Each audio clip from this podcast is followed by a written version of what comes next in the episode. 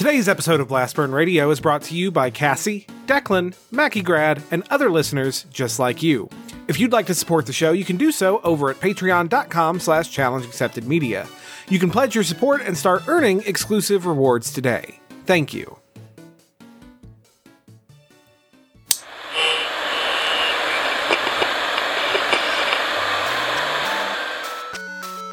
They said, Look, you're a bomb, and I'm going to bring you to be a bomb.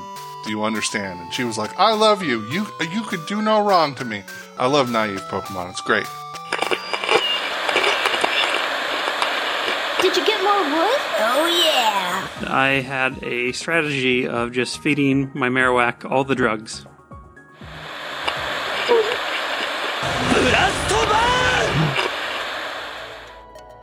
That's not medical advice. I, I'm not liable. Podcasts aren't real.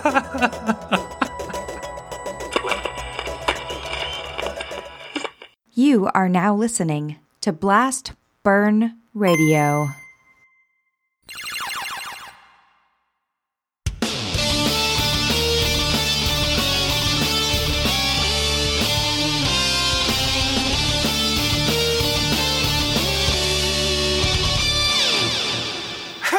Everyone, and welcome to another episode of Blastburn Radio. I'm your host, Steven Charbonneau, and with me today are our returning friends, our back in the saddle again co-hosts, Celeste Dreyer and Anna Maservier. Thank you for joining me today, guys. How's it going? I'm doing pretty good, actually. It's been uh, a bit of a crazy weekend, to be totally honest with you. Lots of running around, but legitimately, it's been restful and it's been nice despite being busy. So I have no complaints. I've been pretty busy too, but honestly, not that much this weekend, but last week. And this weekend went too fast for me. But I'm doing good.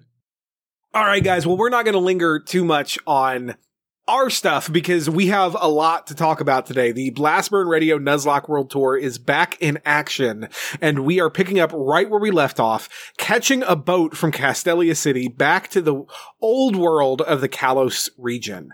Now, as has become tradition around here, before we jump into gameplay stuff, let's, let's talk a little bit about these titles, uh, about our experiences playing them and, and overall what they mean to like the fandom, the community, and to us as players and fans. Now, Pokemon X and Y represent the sixth generation of Pokemon titles, and the series leap to new hardware with the Nintendo 3DS. Uh, in addition to being the first 3DS titles in the series, X and Y are also notable first in being the first titles to have a simultaneous worldwide release. I only have to tell you guys one fucking date this time. They released on October 12th, 2013. Uh, and they were also the first titles in the series available for direct download as well as retail sale at launch. Uh, they're also the first game in the series to be playable in all seven languages the games are historically released in, uh, which include Japanese, English, German, Spanish, French, Italian, and Korean, regardless of the cartridge's cl- coded region.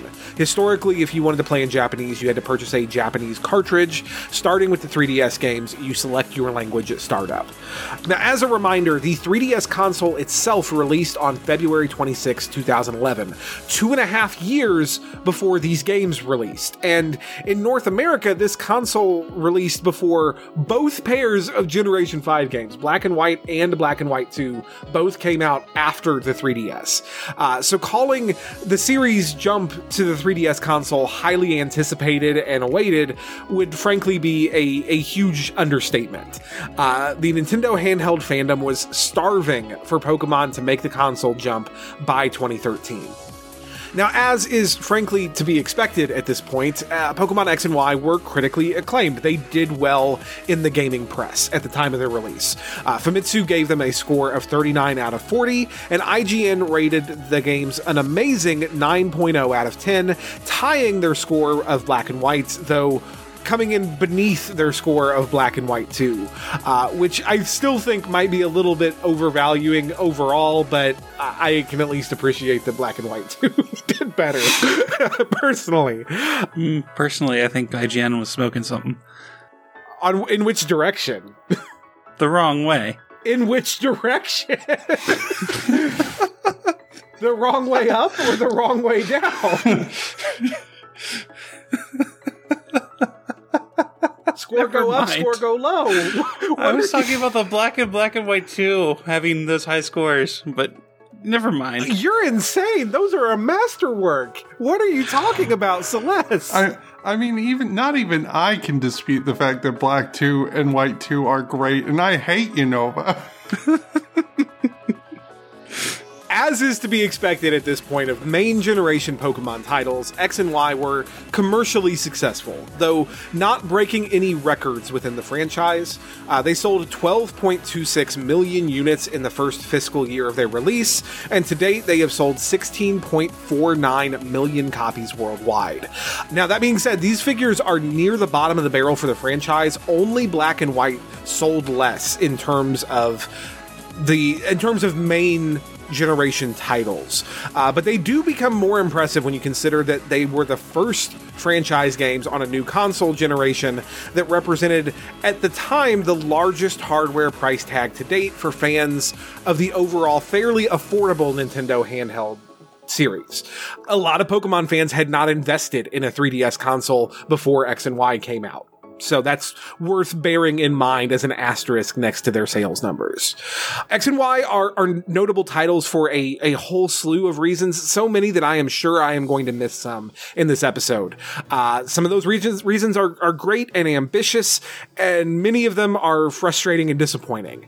Kalos was released with a frankly massive regional Pokedex featuring the widest variety of favorites spanning the entire franchise of any Pokemon region.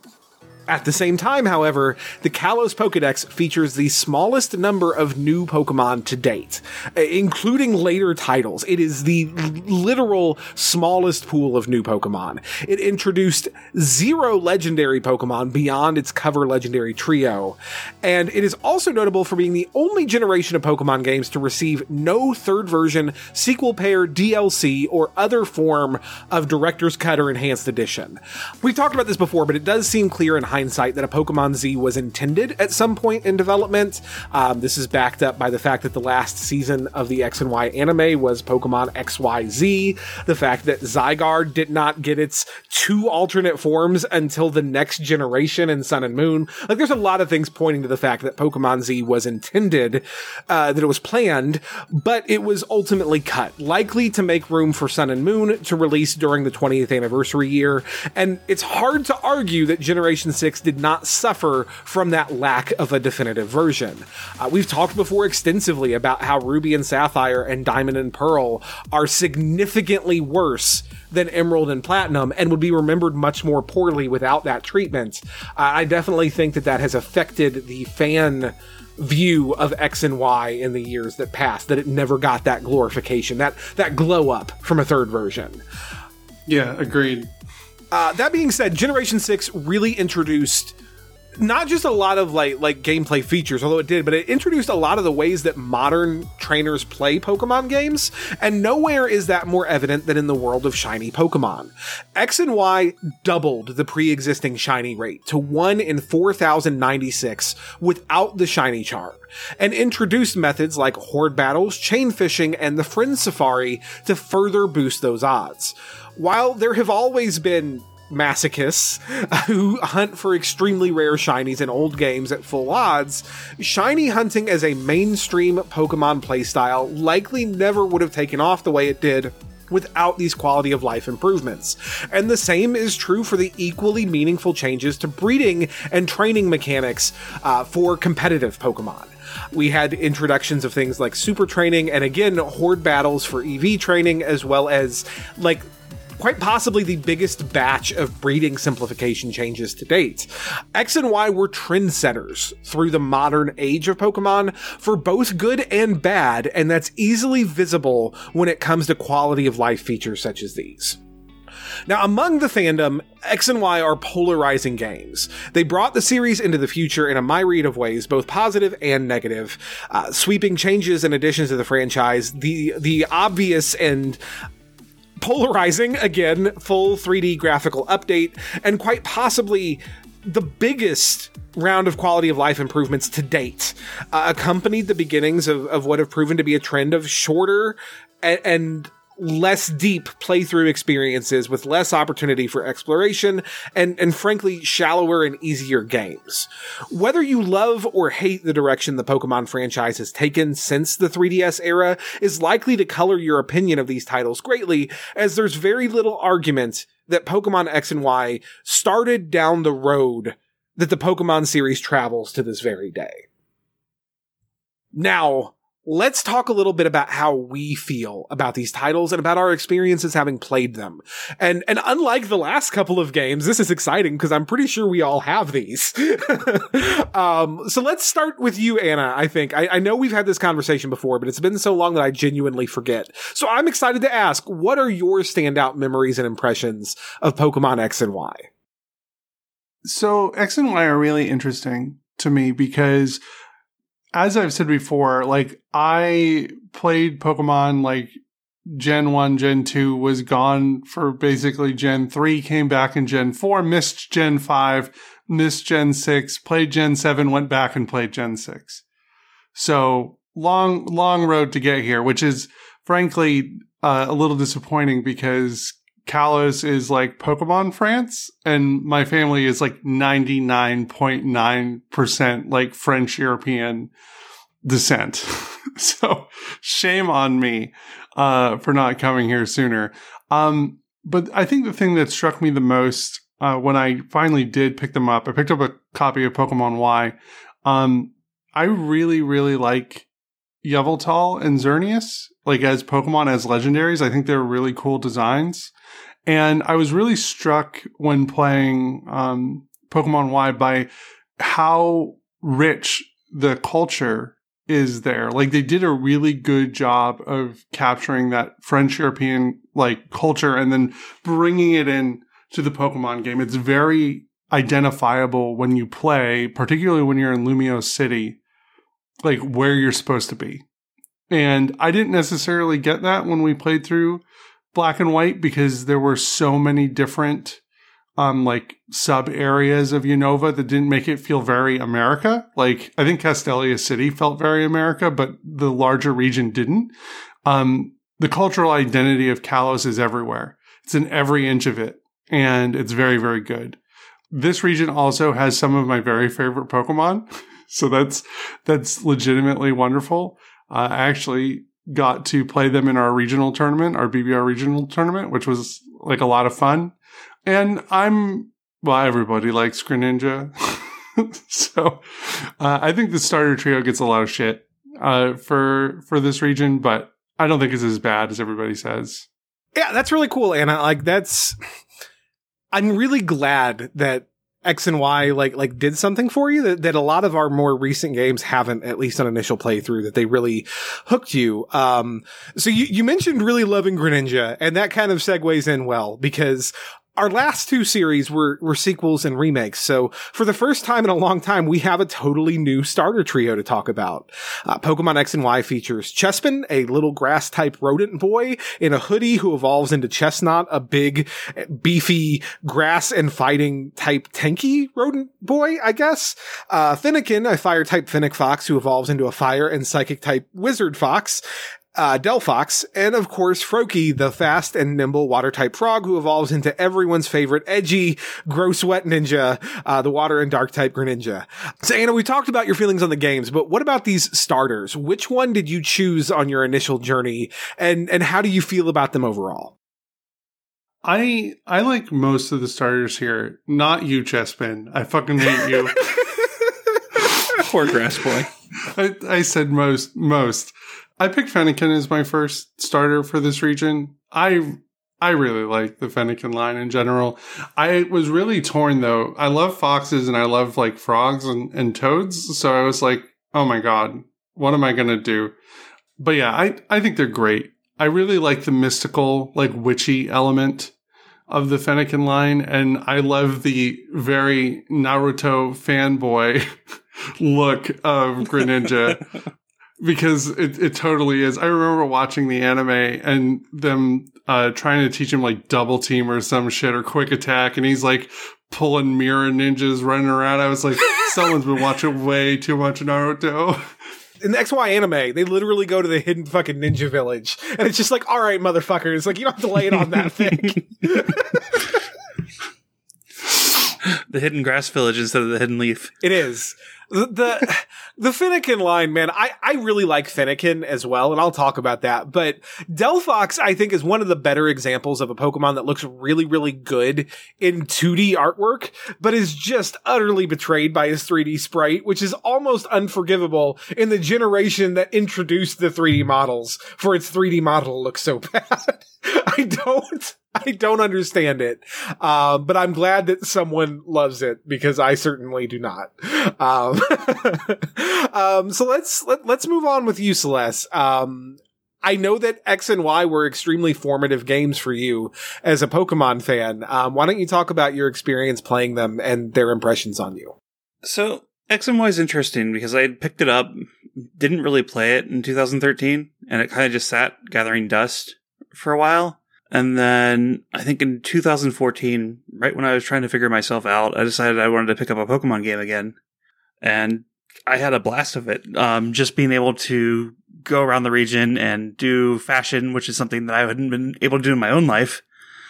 Um, playing as a female character for the first time ever in a game was great. And that was something I had never done before. Um, it's not the, not in the Pokemon games there. That's been an option for a while. I'm not saying. Eh. yeah, I'm talking myself in circles, but yeah, you know what I mean. It was the first time you took up that option. Yes, Exactly, exactly. The giant city of Lumiose, even though there isn't as much exploration, I actually got lost in that city a bit just by taking the wrong corridors. That's because the camera's bad.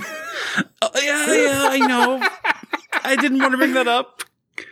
I'm I'm gonna and I'm gonna repeatedly just wait until we get to fucking Lumiose City. Oh, and the taxis, the taxis are a bit annoying, just a bit. But I had a blast. Um, my biggest memory of all that is taking my favorite Pokemon, Vaporeon, to the mansion to farm money so I could get more fashion, and just beating the shit out of trainers there for money. Fashion is indeed the real end game.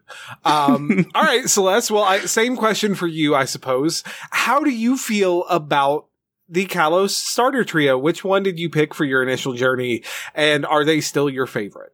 I like them all. Like even Chespin, I like Chespin's design. I didn't like Chespin before, but after using him in some of our competitive stuff, I see his value there, and the designs kind of grew on me.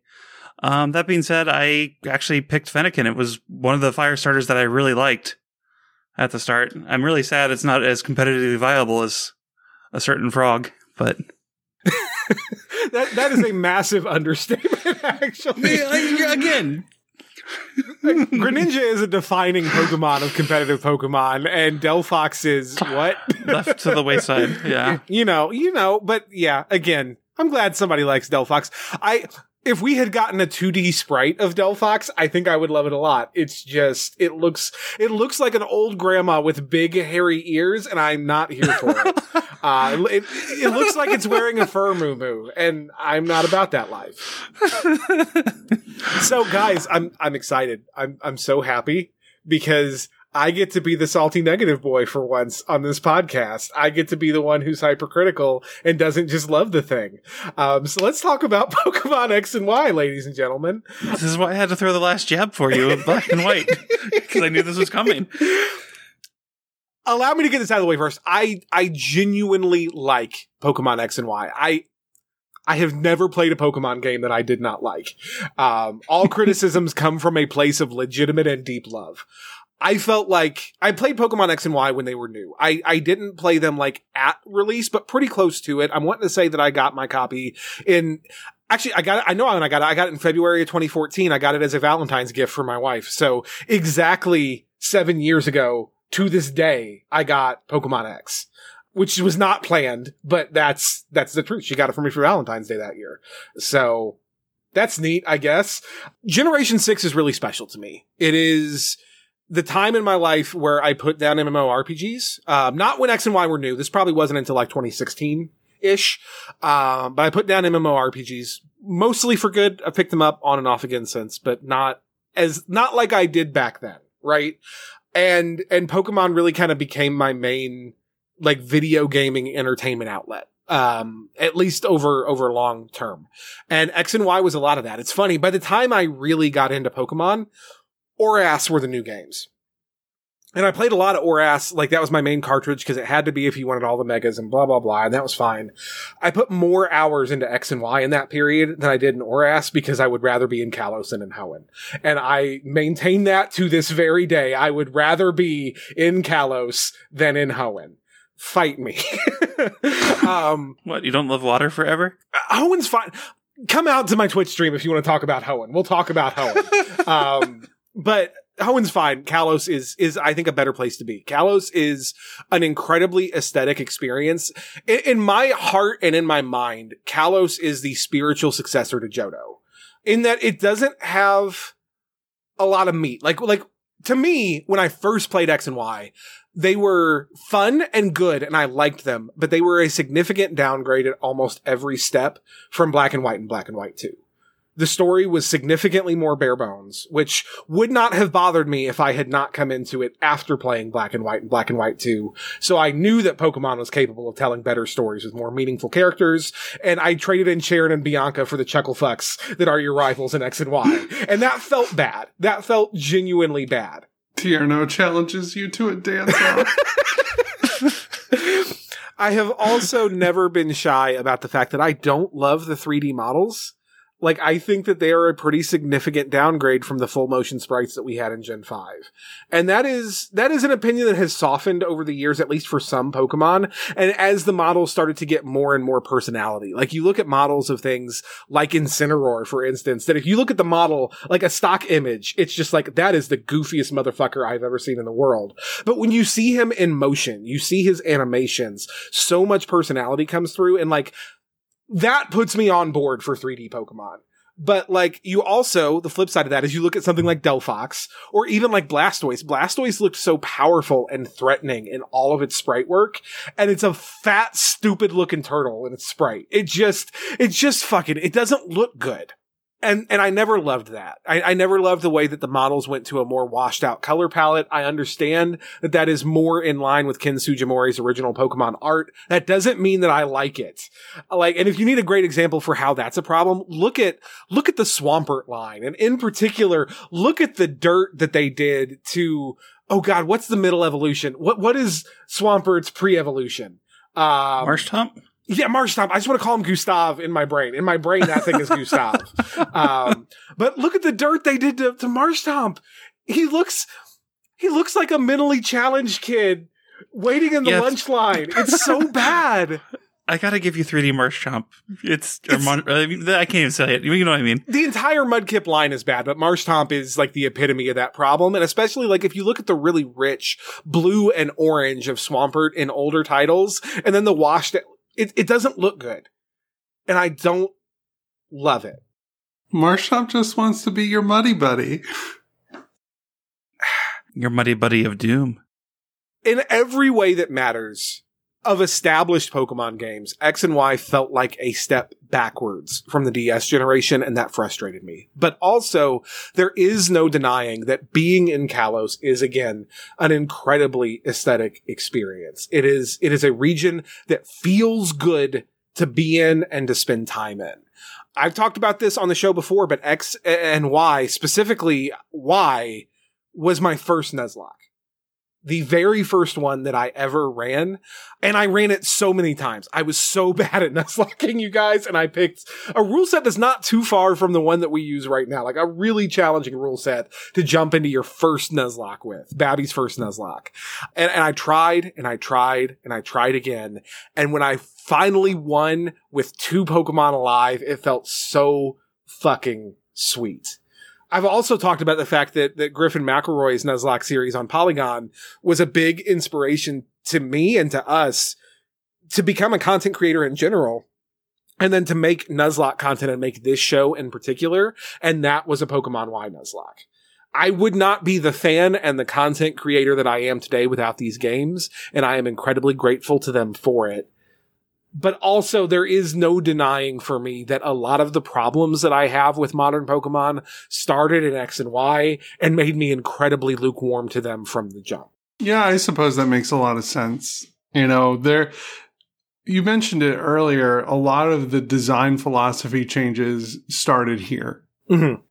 But the the funny thing is, some of the things that they do well also started here. Yeah. So, it, like, it was really a shift up in like a lot of ways.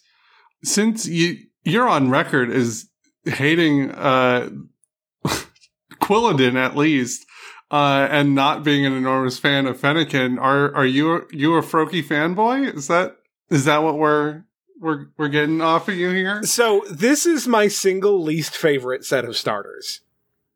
It, it is. I, it wasn't always, but now in hindsight, like, yeah, this is the worst starter trio for me. Like, by far, hands down. I don't love any of these guys. My first starter was Froakie this time around, which I hadn't chosen a water starter first for a while, but this was influenced by two things. One, my wife did not play X and Y when they came out with me, so I was, it was very much a me experience, and so I picked what I wanted. And two, when X and Y came out, there was a mystery gift for a Torchic holding a Blazikenite. So, me being the, the elite gamer that I am, I went, okay, I could take that Torchic, and I could take a Bulbasaur, because Bulbasaur is rad, and a Froakie, and then I've got Firewater Grass. All three of them can, well, no, two of them can Mega Evolve, and the other one's a goddamn Greninja. Let's go, baby. Um, so that was my very first playthrough. That being said, for my Pokemon Y Nuzlocke that I spent the better part of a year restarting and restarting and restarting and trying again, again and again, it was always Fennekin. Always. And, and at the time, I think Fennekin was definitely my favorite of this starter trio. That's not super high praise again, but, um, yeah, like, like, I have spent more time with Fennekin than any other starter in this trio, but Froakie was my first and gun to my head, it, I would be hard pressed to choose a favorite. There's just too much hate. Someone's like Jolly. You you got to choose a Gen Six starter to say that you love, or I'm going to kill you Dad. And he's like, I just can't. Pull the fucking trigger, man. It's done. Um, They're just all lukewarm. so our last region, Unova, held the distinction of introducing the most new Pokemon ever in a single generation jump. To follow that up, we are slingshotting directly into the Pokemon generation that introduced the least new Pokemon with only 72 additions. This small number, however, it undeniably holds great quality with many iconic favorites making their debut in Kalos. So, what do you guys think of the comparatively small number of Pokemon introduced in the Kalos region? Which is your personal favorite? It's Vivillon. I love Vivillon so much. I mean, everybody knows that I love Butterfree too. Like, I I just have a thing for butterfly Pokemon in general. Vivillon has all those beautiful sprites. There are so many variations. They're gorgeous. And legitimately, like for a Pokemon that you get really early in the game, Quiverdance Sweeper Vivillon is still a threat. It can run a pretty good competitive set, and it's no joke. Like it's it's so good. I love that Pokemon so much. It's the best butterfly moth Pokemon that is not named Volcarona. Like, hands down. Um, I was a little disappointed when I saw that the only new bug type in Gen 6 was the early game butterfly, but it is easily the best early game butterfly. So, you know, there's that. How about you, Celeste? Who is your favorite in the Kalos regional dex? It's hard for me to choose because it's honestly quality over quantity at this point. There are a lot of quality additions in this. I, I guess I'm an Eevee fangirl. I like Sylveon a lot for a lot of reasons. Um, but if I had to choose something other than ev- evolution, I'd have to say Heliolisk has really grown on me. I really, really like the Lightning Lizard. Heliolisk is really neat. I, for me, the Kalos Pokedex has a lot in common with the Hoenn Pokedex in that I like all the Pokemon in it. I think that they're incredibly, I like iconic and evocative of Kalos. I don't love almost any of them. Like they're just, they exist and I'm glad that they're, like, they're fine. They're good. I'm happy when I see them. They're fine. None of my, none of my favorites are Gen 6 Pokemon, or at least almost none. I was actually surprised when I really sat down and thought about this question. I was surprised at my answer, but my honest to God answer is, is Diggers, Diggersby though. Because Diggersby's just, Diggersby though. Diggersby is such a goofy looking motherfucker, but he's with his big fucking muscly arm ears, looking like fucking Popeye the bunny. It's it's mad, but he's so fun to use. He's so good, and, and like normally I'm normally there's a very clear delineation in my brain between Pokemon that I love because they're cool and Pokemon that I love to use because they're good competitively. But Diggersby is just goofy enough that he just rides that line and falls on both ends uh, somehow against all logic. But I, I love Diggersby and so can you. Seriously, when the very first time I got the evolution cutscene, for I w- I said, "What the fuck?" Out loud because it's so ridiculous. I really like Diggersby. It's a great Pokemon, but the the moment that I was like, "Oh, this cute little bunny," what it's gonna just spit out my drink everywhere. Like, what the actual fuck just happened? Because what, Stephen, what do I have to compare this to? Right? Like Lopunny? like, oh, Bunny's gonna evolve. What's this gonna look like? And it goes straight to like garbage man. That's Lopunny's daddy.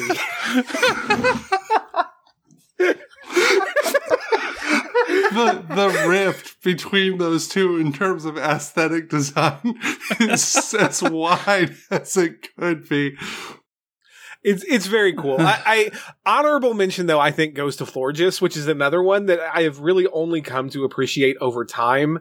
But it's a great design. There, you know, despite introducing the fairy type, and Lord knows we're going to talk about the fairy type. Um, there aren't that many fairies in the Kalos dex, uh, but Florges is just a really good one. It's really like neat and cool that it again it has so many different color variations, and it's really useful. Um, I think it's a really cool Pokemon and I like it a lot. But yeah, definitely Diggersby though. So I have to capstone this a little bit. I really like the ghost Pokemon introduced into this, even Aegislash. I'm sad that Aegislash is Ubers because I can't use it. Is was there another ghost introduced in Gen six other than the Aegislash? yes, the lines? grass, the grass ghost Oh, ones, and I love those oh. ones. Yeah, that's fair. Um, Pumpkaboo and Gourgeist are really cool. Trevenant, I have mixed feelings on Trevenant. I like it, but I, I, it's not good enough to like it because it's great, and it's not cool enough looking to love it because it's cool. Like I like Phantump, I think more than I like Trevenant, but uh, Phantump is great. but but Pumpkaboo and Gourgeist are both fantastic. I love them a lot. So I'm primarily, you know, water flying love, but ghost grass. I just love the typing. It's pretty neat. It's pretty interesting. Hey guys, Jolly from the future, just cutting into your regularly scheduled program because I was editing this episode and I realized that I had done myself an injustice and this absolutely cannot stand. Um, I listed Diggersby as my favorite Kalos Pokemon, with Florges being a very close second. And I like those Pokemon a whole lot, but that's a total lie, actually. Like, like they're both really, really good, but my favorite Kalos Pokemon is actually Tyrunt, and I'm so angry at myself for forgetting that. I am my brain has shifted so far to competitive Pokemon that I forget that unevolved forms are a thing sometimes. And I like Tyrantrum just fine, but Tyrunt is maybe the perfect Pokemon and definitely my favorite fossil, period, ever. It is such a good little snuggly bubbly T-Rex boy and I just want to love him forever. Um, yeah, I'm not going to gush anymore because we already talked about like good Pokemon in Kalos a lot. There's a lot of real good ones, but I just had to correct the record. Tyrunt, best boy. Jolly out. All right, so let's talk a little bit about the meat and potatoes of Pokemon X and Y. We've talked about like how they did in the fandom and how they made us feel, but let's talk about what they actually did and introduced and contributed to the series. So, first and foremost, uh, and, and by far the most obviously, Pokemon X and Y saw Game Freak break from the established formula of sprite-based primarily 2D graphics. For the first time in a main series Pokemon game, the creatures themselves were not represented by 2D sprites, but in full three-dimensional rendered model glory. And again, to be clear, this is not a change that was universally loved. I didn't love it, certainly, uh, but there's no denying how massive an undertaking creating high resolution models for all 649 existing Pokemon, in addition to the 70 some odd new faces in the series was. And, and those models were, were famously ridiculously high resolution in comparison to what the 3DS could actually use in order to be future proofed. And well, we know we know how future proof they actually were. We know how that story ends. Uh, but the thought counts, right? In addition to the monsters themselves, the characters and the environments of X and Y are fully 3D as well, and uh, movement is now on an eight directional grid instead of the traditional four directions. So remember, when you inevitably get to an ice puzzle and you're like, where the fuck does this thing want me to go? You can move diagonally in this game, which is a new thing.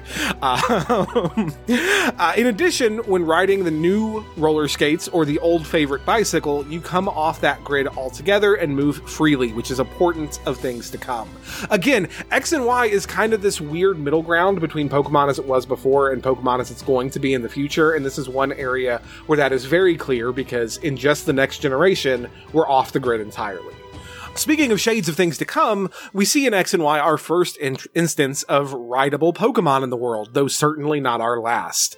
Uh, whether it's hopping fences on a Skiddo, crossing rocky terrain on a Rhyhorn, surfing Ash style on a Lapras, or busting on through with Mamoswine, this feature, which is prominent in future titles, debuted here in Kalos. Pokemon X and Y saw the continued experimentation of bottom screen functionality, and what I would personally argue is the best use of the bottom screen to date. Fight me, Rotom Dex. Although it is improved upon in the same generation with Omega Ruby Alpha Sapphire, it, it's still the same core functionality we saw generally in X and Y. In X and Y, the bottom screen can be home to Pokemon Amie, a new minigame allowing you to play with and bond with your Pokemon in a direct and real way outside of combat for basically the first time ever, and it's really, really good. Being able to just pet your Pokemon, just give it pets and feed it cakes. It's it's such a no brainer win, and it's it's fantastic. Um, you can also set your bottom screen to Super Training, which is a new mini game, making it easier than ever to train effort values. Thank you, Papa Masuda. Papa bless. Lastly, you have the option to use your bottom screen for the PSS, which is the best implementation of online multiplayer functionality in a Pokemon game ever. Um, as part of the PSS suite, you get access to the tragically named O powers, which are Oh. a social based power up system, which I shit you not, is taught to you by a strange grown up man in a purple suit who calls himself Mr. Bonding and speaks to you in hotel rooms. You can't make this shit up.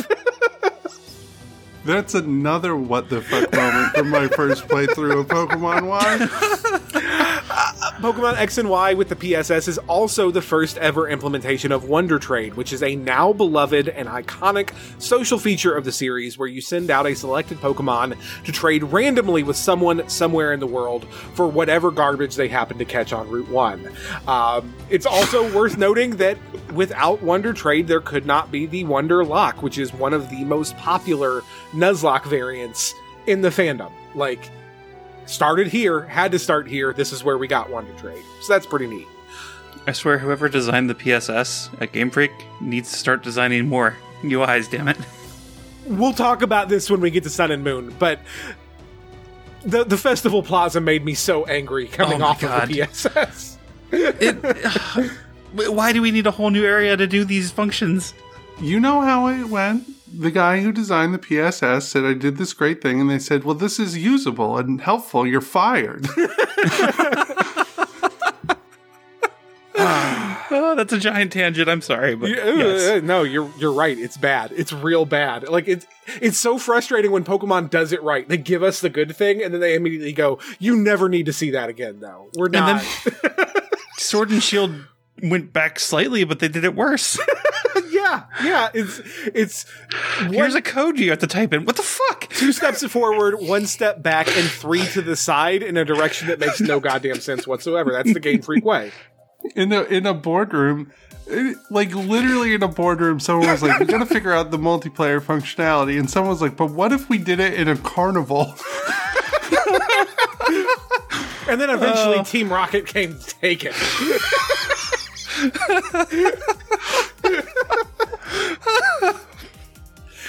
Now, when it comes to battling, Pokemon X and Y were a mixed bag. Removing battle modes like triple and rotation battles, uh, likely due to hardware limitations of so many 3D models on the screen at the same time, uh, but adding in sky battles, which can be exclusively participated in by flying and levitating Pokemon, and wild horde encounters, which pit your Pokemon against five comparatively low level wild Pokemon all attacking you at once and can be goddamn terrifying in a Nuzlocke scenario. So we have that to look forward to. Thank you, Papa Masuda.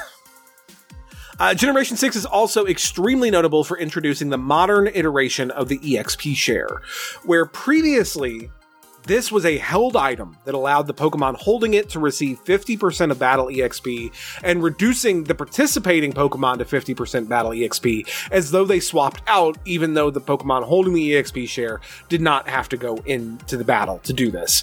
Um, starting in X and Y and carrying forward through the series, it now gives your entire party halved experience while it is turned on without reducing EXP points for the Pokemon that participate. Uh, this is a huge and polarizing change, uh, with many fans who dislike the later generations decrying the decrease in difficulty. Supporters and myself, I will lump myself in with the supporters here. Uh, however, we would rightly point out that grinding is not difficult, it is only tedious. And the modern EXP share does less to decrease difficulty and more to respect your time, which is something that as an adult with things to do, I can appreciate. And hey, you can turn it off. Yeah, yeah. Until until Sword and Shield, you can turn it off. Uh, Oh god, don't even get into that. I, that made me so angry. Now, these are all small potatoes compared to the big three features introduced in Pokemon X and Y, which are still being felt to this day. The most understated of which is trainer customization. Being able to dress and style your character to fit your tastes, to cut and color their hair and their eyes is such an intrinsically compelling option suite. It is almost impossible to imagine Pokemon today without this ever expanding feature that we first laid hands on in the Kalos region. I have to say personally, this was a big part of the reason I didn't enjoy playing Oras, is going back to just playing as fucking Brendan after playing as me felt intrinsically bad. I mean, playing as Brendan feels intrinsically bad, regardless of where you're coming from. Yeah, from. Brendan is just awful. So, Like you should just pick May. the, the, the plus of playing as Brendan is that you never have to talk to Brendan. yes, but is you are Brendan. Look, look, I control what comes out of my Brendan's mouth. That's all I don't am know. saying. You don't tr- control his thoughts. I do, actually. Thank you. Um, Kalos also introduced us to the fairy typing, the first new type added to Pokemon since Steel type and Dark type in Gold and Silver, 14 years prior. Uh, notably, fairy types were not exclusively new Pokemon, with many old favorites being discovered to be fairies all along, uh, including Generation 1 favorites like Clefairy and, well, favorite is a strong word for Mr. Mime, but also Mr. Mime. it's also, to me, it is just incredibly amusing on a basic level that Pokemon that were always normal type and thus weak to fighting suddenly became fairy type and resistant to fighting overnight. And it's just like, I don't know, science, man. They had an X gene. They mutated. They just learned what they were and became resistant. yeah, they were just like, oh, actually, fuck your muscles, Conkeldurr. I don't care. Um, fairy types were introduced to balance the then overpowered typings of dark, fighting, and especially dragon. And after playing Black and White and Black and White 2, it is not hard to understand why uh, those were must have types on any team because they were so strong. Uh, what is hard is to overstate how important this change was to the direction of the franchise and how impactful the fairy type remains to it to, to today.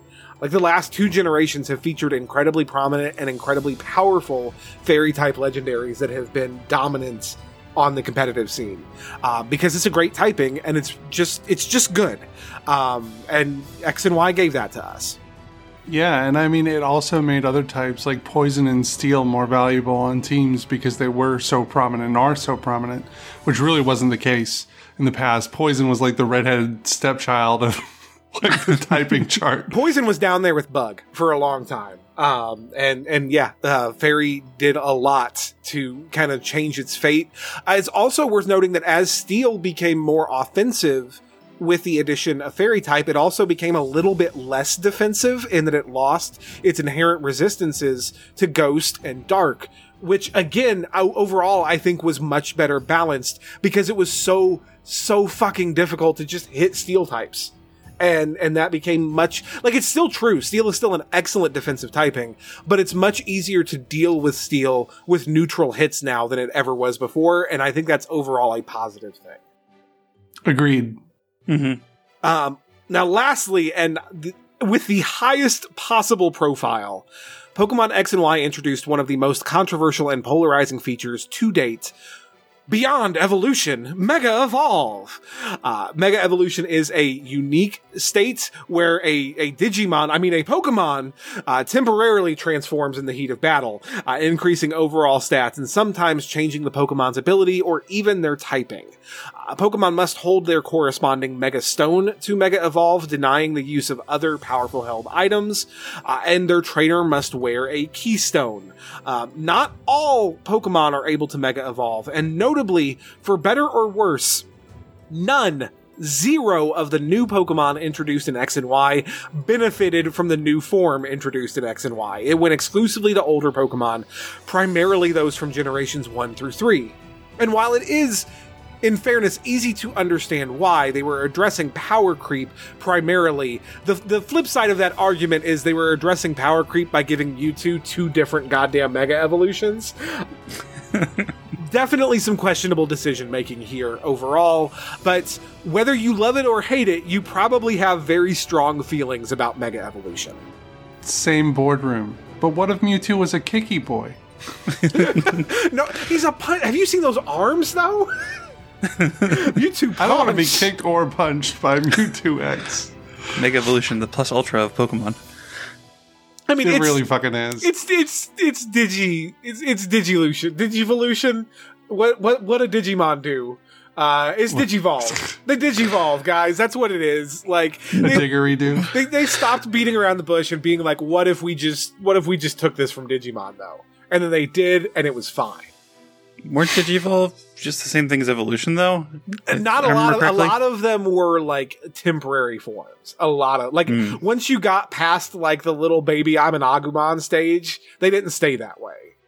I only played the PlayStation game that was horrible because every time I played it, my Digimon would turn to poop. Well, also every like every game has way different mechanics in that series, which makes it hard to like follow them. But like, yeah, especially like if you follow the anime and shit, yeah, they don't stay like like Agumon does not stay a Greymon or a War Greymon. He stays an Agumon forever, and occasionally is like, I'm mad, Rawr. and They gotta keep the cute somehow. yeah, you know, you know, it's they're Digimon. It's Digimon. It's fine. so now we've talked a lot about our other favorites in regards to these games, but this in regards to Mega Evolution, this is a feature that people really identify with. So let's take a few to talk about it. Uh, guys, doing our best to, to keep it specifically to those introduced in X and Y. There are later introduced Mega Evolution. Uh, who is your favorite Mega, and, and how do you feel about the mechanic overall? Honestly, I really like the Gardevoir line, and the Mega Gardevoir line made Gardevoir very, very viable in uh, PvP, and I love that line so much.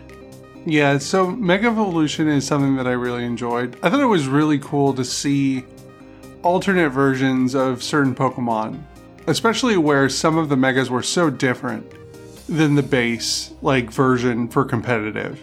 Like that was really fascinating to have a Pokemon that Mega evolves and the niche is like totally flipped on its head. Um, however, my favorite Mega is Mega Venusaur. I have a Pokerare, uh, like a terrarium uh, in a Pokeball on my desk of Mega Venusaur. It's so fat, and it just don't care about nothing, and I love it.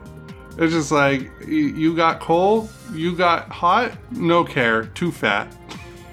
Mega Venusaur is extremely good, and and I do not enjoy playing literally anything against you when you have it. So for what that is worth, um, I Mega Evolution is interesting because even in X and Y, like it introduced a lot of really like good and notable and cool, like strong bug types, which is always something that I'm super down for. Like, you know, Mega Heracross is Heracross is my favorite Pokemon, and Mega Heracross is really cool. It's probably the worst of the three introduced in X and Y, but it's still really good. Skill Link with access to Rock Blast and Pin Missile and Seed Bomb, like that's really wide coverage that hits incredibly hard. That's three moves with 125 effective base power coming off a monster attack stat. Um, likewise, Mega Pinsir gets flying typing and Aerilate, which is rad, rad as hell. Um, especially like if you can come in with Moxie up before you Mega Evolve, pick something off Quick Attack, get a plus one attack, and then Mega Evolve. Like you're a monster. You're hitting with flying type return and Quick Attack for stupid damage. And obviously, Mega Scizor is defining. Like through all the generations where Mega Evolution is a thing in singles gameplay, Mega Scizor is one of the very best. Always, it's so good. It's so fat. It has access to Roost. It has great defensive typing. It's a great mon. None of those are my favorite Mega. My favorite Mega is the one that is just so stupidly offensive that it carried me to victory in our very first draft, and that is Mega Medicham. It's so good. It's so fucking good. I can't overstate how good Mega Medicham is. It hits so it hits so hard. It's dumb.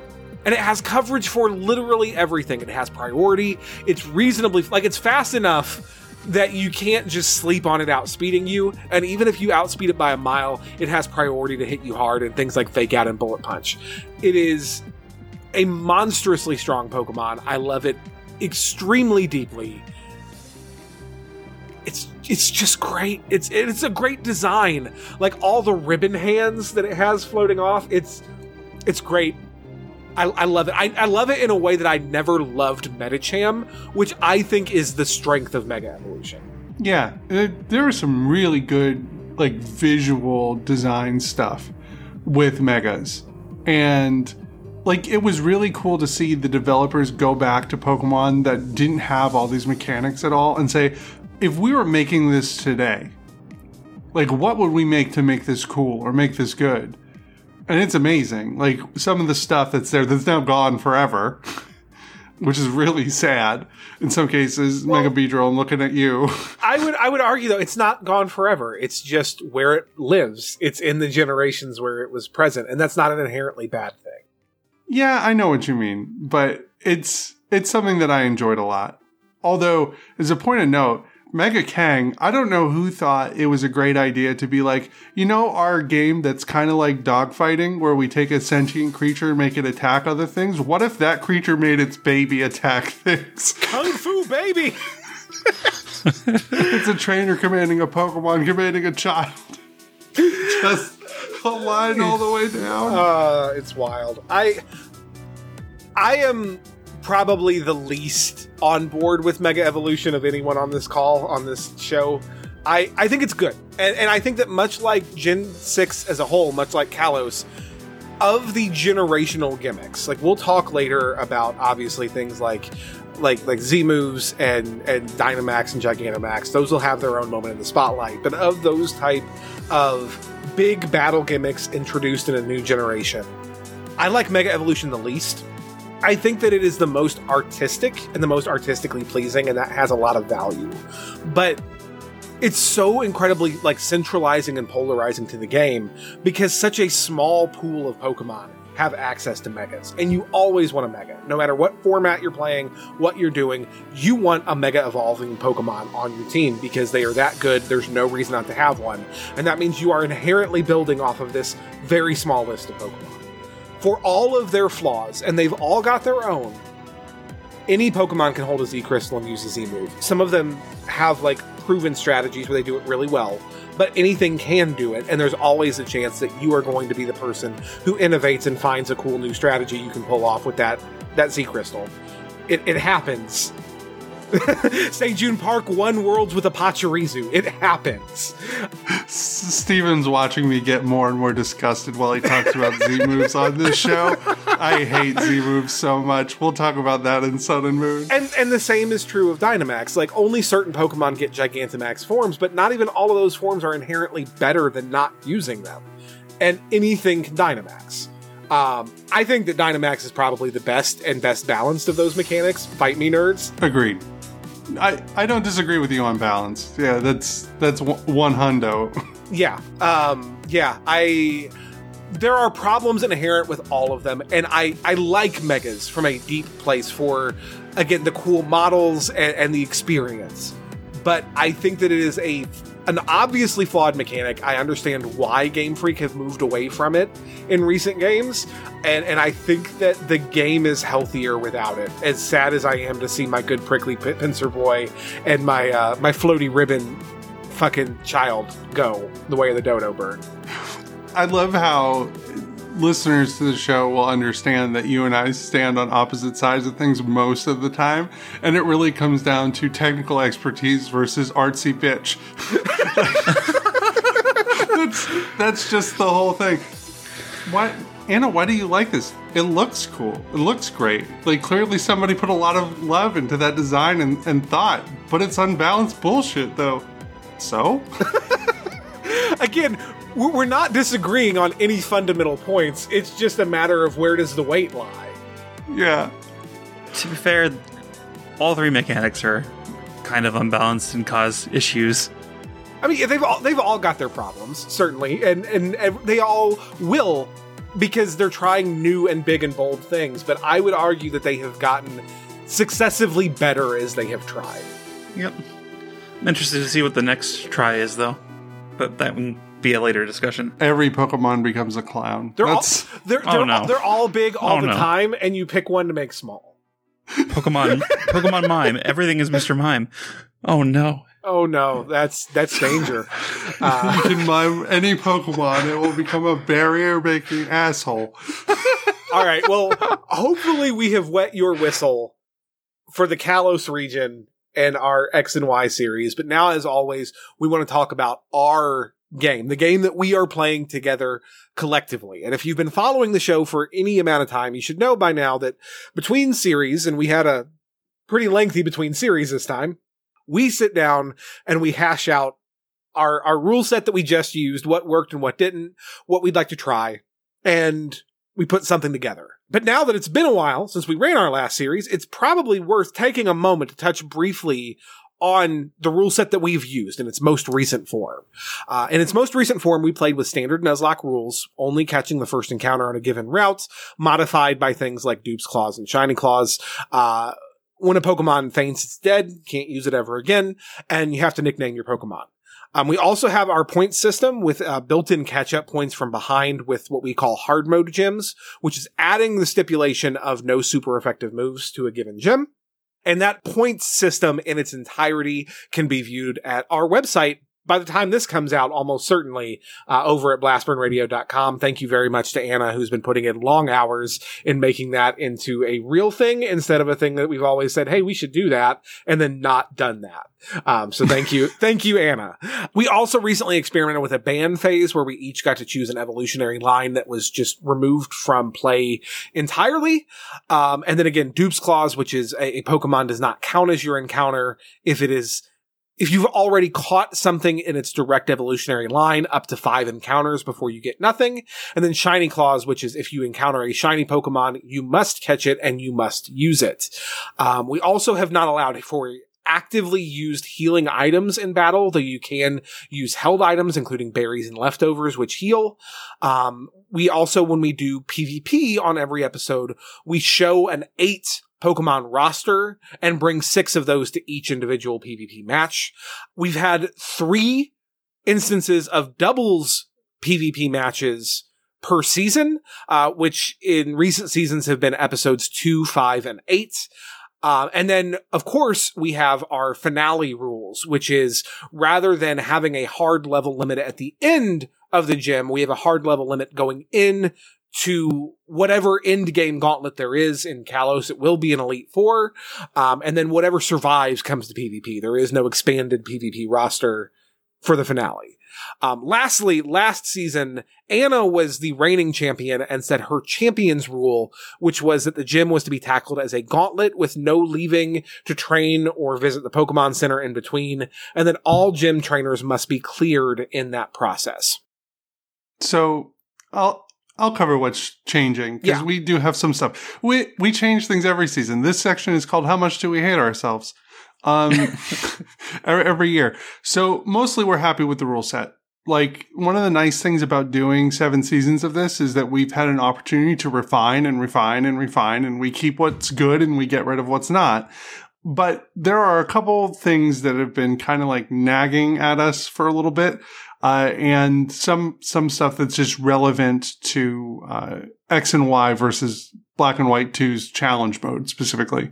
So let's talk about ban phase. So the purpose originally of ban phase was to address the fact that we would reuse Pokemon over and over and over and over again because a lot of specific Pokemon are very prominent in multiple regions and they're just really good.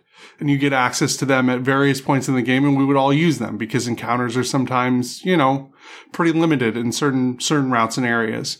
Um, so we put in the ban phase and the franchise tag stuff to try and diversify the teams. That was the goal. And while we think that the ban phase and the franchise tags did that, there were a lot of problems with those things. Like doing franchise tags early just made things like s- super complicated in that you didn't feel necessarily like the attachment to that Pokemon. Like it didn't capture that idea. The ban phase was complex because, you know, if we institute it midway through the season, like it could be used inappropriately. If you do it at the beginning, it's like, well, what am I going to get on Route 17? You know, like it's just challenging. So we decided to scrap those things. They're gone. Whoosh. I have thrown them away. Uh, what we are implementing in its its place is actually something we are borrowing from a fan of the show who's been with us a long time. Um, most of you, if you are in our Discord community, will be familiar with Miss Darizard. She's a Twitch streamer um, who does Nuzlocke content and VGC content, the sheep queen of VGC, as it were. And she does a Hall of Fame clause which states that if your Pokemon got into the Hall of Fame in a previous season, it cannot be used again in another region.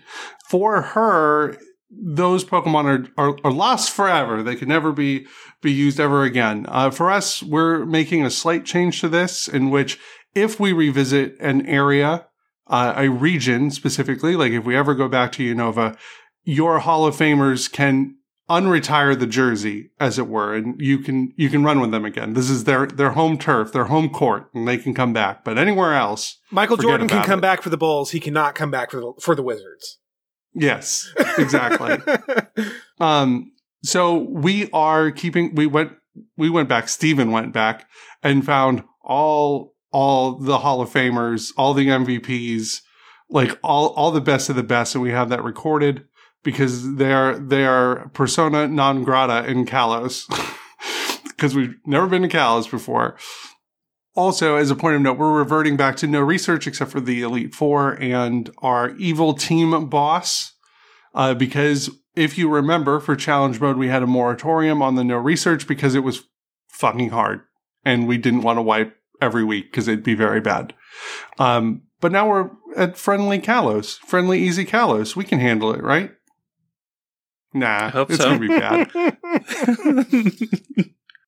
Um, we're also keeping my rule from last season. Um, the the gym gauntlet added a layer of difficulty and thought that was not brutalizing, uh, but it did make us. Uh, it added something, and we're we're happy to keep that. So those are going to be staying around. There's also a few series specific considerations, as there always are. So I'm going to turn it back over to Steven to talk about the XY specific stuff and how we're handling them for the rule set. Yeah, um, I do want to take just another quick moment to talk about the the Hall of Fame clause because there are one important thing to note is unlike Dari's Twitch stream, which huge shout out to Dari. Thank you very much for being the person you are and being our friend, um, and, and allowing us to shamelessly steal your shit. Um, check her out, twitch.tv slash Miss Darizard. Uh, but Dari is one Twitch streamer, which means if something weird comes up in her streams that's like, well, how do I interpret this with this clause? She can just make a judgment because it's her clause. It's her run. She can do what she wants to do. We are in a competitive series against each other, which means we all kind of need to agree on those things, which means we thought through as many of them as humanly possible. And we're not going to cover every contingency here because they're not all important.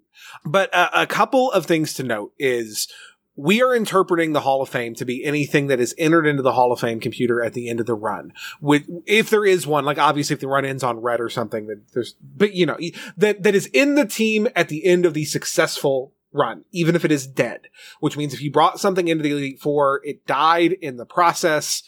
It is still a part of your Hall of Fame team. So Columbia, my, my Jumpluff from season two, who got eaten by Red Snorlax, is part of my Hall of Fame, even though she did not survive that encounter because we made it through red. She was on the team. Um, also, everyone's consensus MVP from that season, which means two of the three of us said that is your team MVP, is also banned, which in most cases that is something that was already in the Hall of Fame, but it's notable because if you wiped out, nothing goes in the Hall of Fame. And so this is a mechanic that intentionally favors people who have struggled to successfully complete runs. They have more options. You know, it's, it's a soft catch up mechanic, right? But this prevents them from getting to use everything again. Like, even if your run ended, you had something that was excellent and deserved merit, and that jersey is still retired, as it were. Um, and if you're curious as to who everyone's MVP was from each season, who was in the Hall of Fame, who is banned from this next series, all that information is on a spreadsheet that I will be sharing publicly with the community in the BBR Discord. So you can look for that. Actually, by the time this episode comes out, it might already be live. So, that's a cool thing. It'll also be up on the website. Yeah. So you can check out that information publicly if you want to know who is or is not available to me or Anna or Celeste. Um, but yeah, it, it's, it's a really interesting new rule. It has a lot of facets, but I think it's going to be really good and exciting. And hopefully it's the last time we are ever going to have to touch team diversification as, as a part of our rule set. As a point of note, Shiny Clause trumps all, all the time. Yes. So Th- that's the thing to remember. Anything that makes an encounter fateful, because there's something else we're going to talk about today that that it kind of quasi fateful encounters that also trumps this rule. As far as X and Y stuff, there are interesting mechanics in Pokemon X and Y that we had to account for. And, and, one that we had to talk about was EV training specifically, because there's a couple of weird things with EV training in X and Y. Super training makes it to where you can EV train without battling anything which means there is even less risk than there is in going to fight level two Poochyenas. It also means that there is no risk of encountering a bad shiny while EV training, which historically a lot of our shinies that we pick up by Shiny Clause come while EV training. Uh, on the flip side of that point, hordes and horde battles have an increased shiny rate, which means if you choose to do your shiny hunting by horde battle, you are increasing the chance you're going to find a shiny, which for someone who's had a bad run and is running out of bank options might present a temptation to bend the rules and hunt for a shiny to fill up their roster. As a point of note, you said if you do your shiny hunting, if you do your EV training. I think you meant EV training. EV tra- yeah. yeah. well, that's the thing. Horde battles are kind of shiny hunting, right? Like that's that's a thing. Uh, but yeah, they're also great for EV training. Um, obviously five Pokemon that each give one EV, give five EVs per battle, 10 with Macho Brace. That's not nothing. So we had to decide if these things are even allowed or if we're still grinding against level two Poochyenas in the grass. And ultimately where we landed is we do a lot of EV training for this show, and the fact that they chose an X and Y to make EV training easier and less time intensive is a legitimate quality of life feature that we should take advantage of. And so neither of these mes- methods are off the board. We have a gentle person's agreement not to abuse horde battles to intentionally shiny hunt, but otherwise, like if you're, if you're horde battling for EVs and you encounter a shiny, that's your shiny guy. Go get it.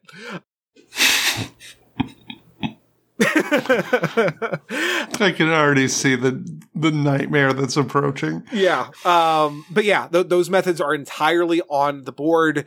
We are playing these games as they are meant to be played. It was an intentional thing that they made EV training easier. We're not just, again, this is not the pain Olympics. We're not torturing ourselves for the joy of it. Um, likewise. I think it falls. I'm sorry. Go ahead, Celeste. I think it falls more on grinding is not part of the challenge. It's more of a respecting your time thing. Yeah, still. exactly. One hundred percent. EV training is not hard; it is tedious. Which time management is, I think, has always been. Resource management has always been a part of the challenge, and that includes time management. As my Gen Four ending demonstrates quite clearly. Um, but but I again, they made a decision to make this less of a time intensive process. We should respect that. On the flip side of that, we had we had to look at features like O powers and Pokemon Amie, which just serve to make the game inherently easier. And for O powers, the answer was simple. Just no, we don't need O powers. They're creepy anyway. Don't don't do it. Just just say no. just say no to Mr. Bonding. Just walk out. Pokemon Amie was a little bit more difficult for a number of reasons. Number one, it's an evolution method. For Sylveon specifically, you have to get, I believe it's three hearts in Pokemon Amie to evolve your Eevee into a Sylveon. And Sylveon's rad. Nobody wants to say, hey, you can't have a Sylveon. That fucking sucks. Um, but the other side of that is Pokemon Amie is so incredibly in line with the spirit of Nuzlocking. It's literally bonding with your Pokemon. Like it's spending time with them outside of ordering them to dogfight and just saying, Hey, I'm going to pet you and give you cakes and play fun games with you. And that's a good thing. And it feels good to do. But on the other hand, it gives you really tangible battle benefits, not the least of which is like a soft sturdy, where when you're at full hearts, every now and again your Pokemon just decides, nah, I'm not dying. I love my trainer too much. And while that's hype, X and Y are already probably the easiest games in the series that we played, at least since Gold, Silver, Crystal. We don't need to make them easier. And as such, we will not be utilizing Pokemon Amie for battle benefits. If you want to hop in there and pet your Pokemon a couple good times because you love your Pokemon, that's fine as long as you're not doing it so much that you're actually building the Amie stat from it. Um, likewise, if you get an Eevee and you want a Sylveon, you can boost Amie enough to get a Sylveon. But beyond that, we are we are not using it. Um, it's worth noting that you can do one heart in Amie with no game benefits. So if you're just like, man, I really want to pet this mon, it's so fucking rad, and you do it, and it gets a heart, and you're like, oh fuck, I broke the rules. It's fine. Just don't go beyond that one unless it's an Eevee. That's the rule. As always, Ubers are banned in our series, and we had to examine that because there are a couple of Uber Pokemon available in gameplay in X and Y. Notably, Aegislash. There are some others that are potentially available to us in this series, and we'll get to how and why a little bit later. Uh, but Aegislash is going to work the same way that the, the the Ghibli, the Studio Ghibli line, has worked historically in, in Generation Four, where if you encounter a Honedge in the wild, you can choose to catch it, or you can choose to say, no, I don't want it. If you catch it, it cannot evolve past Doublade.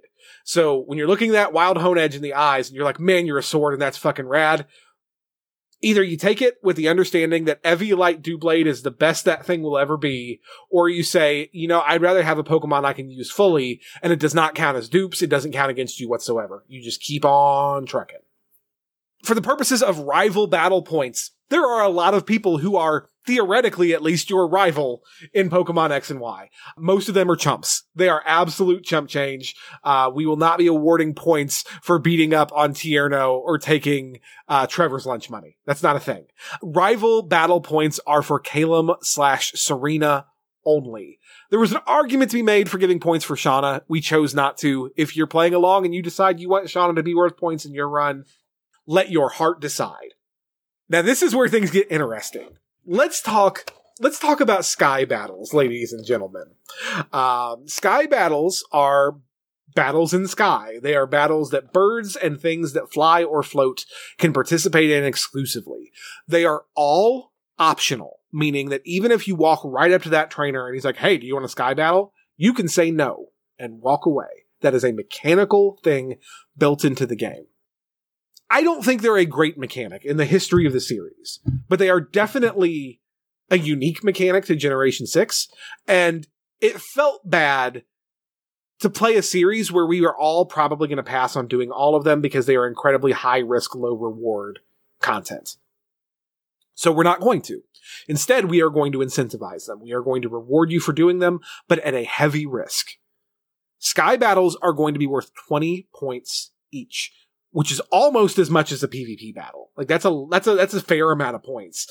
They are also full Nuzlocke battles, meaning that if you bring one flying type Pokemon into a sky battle and you get got, you get ganked, you're done, you white out.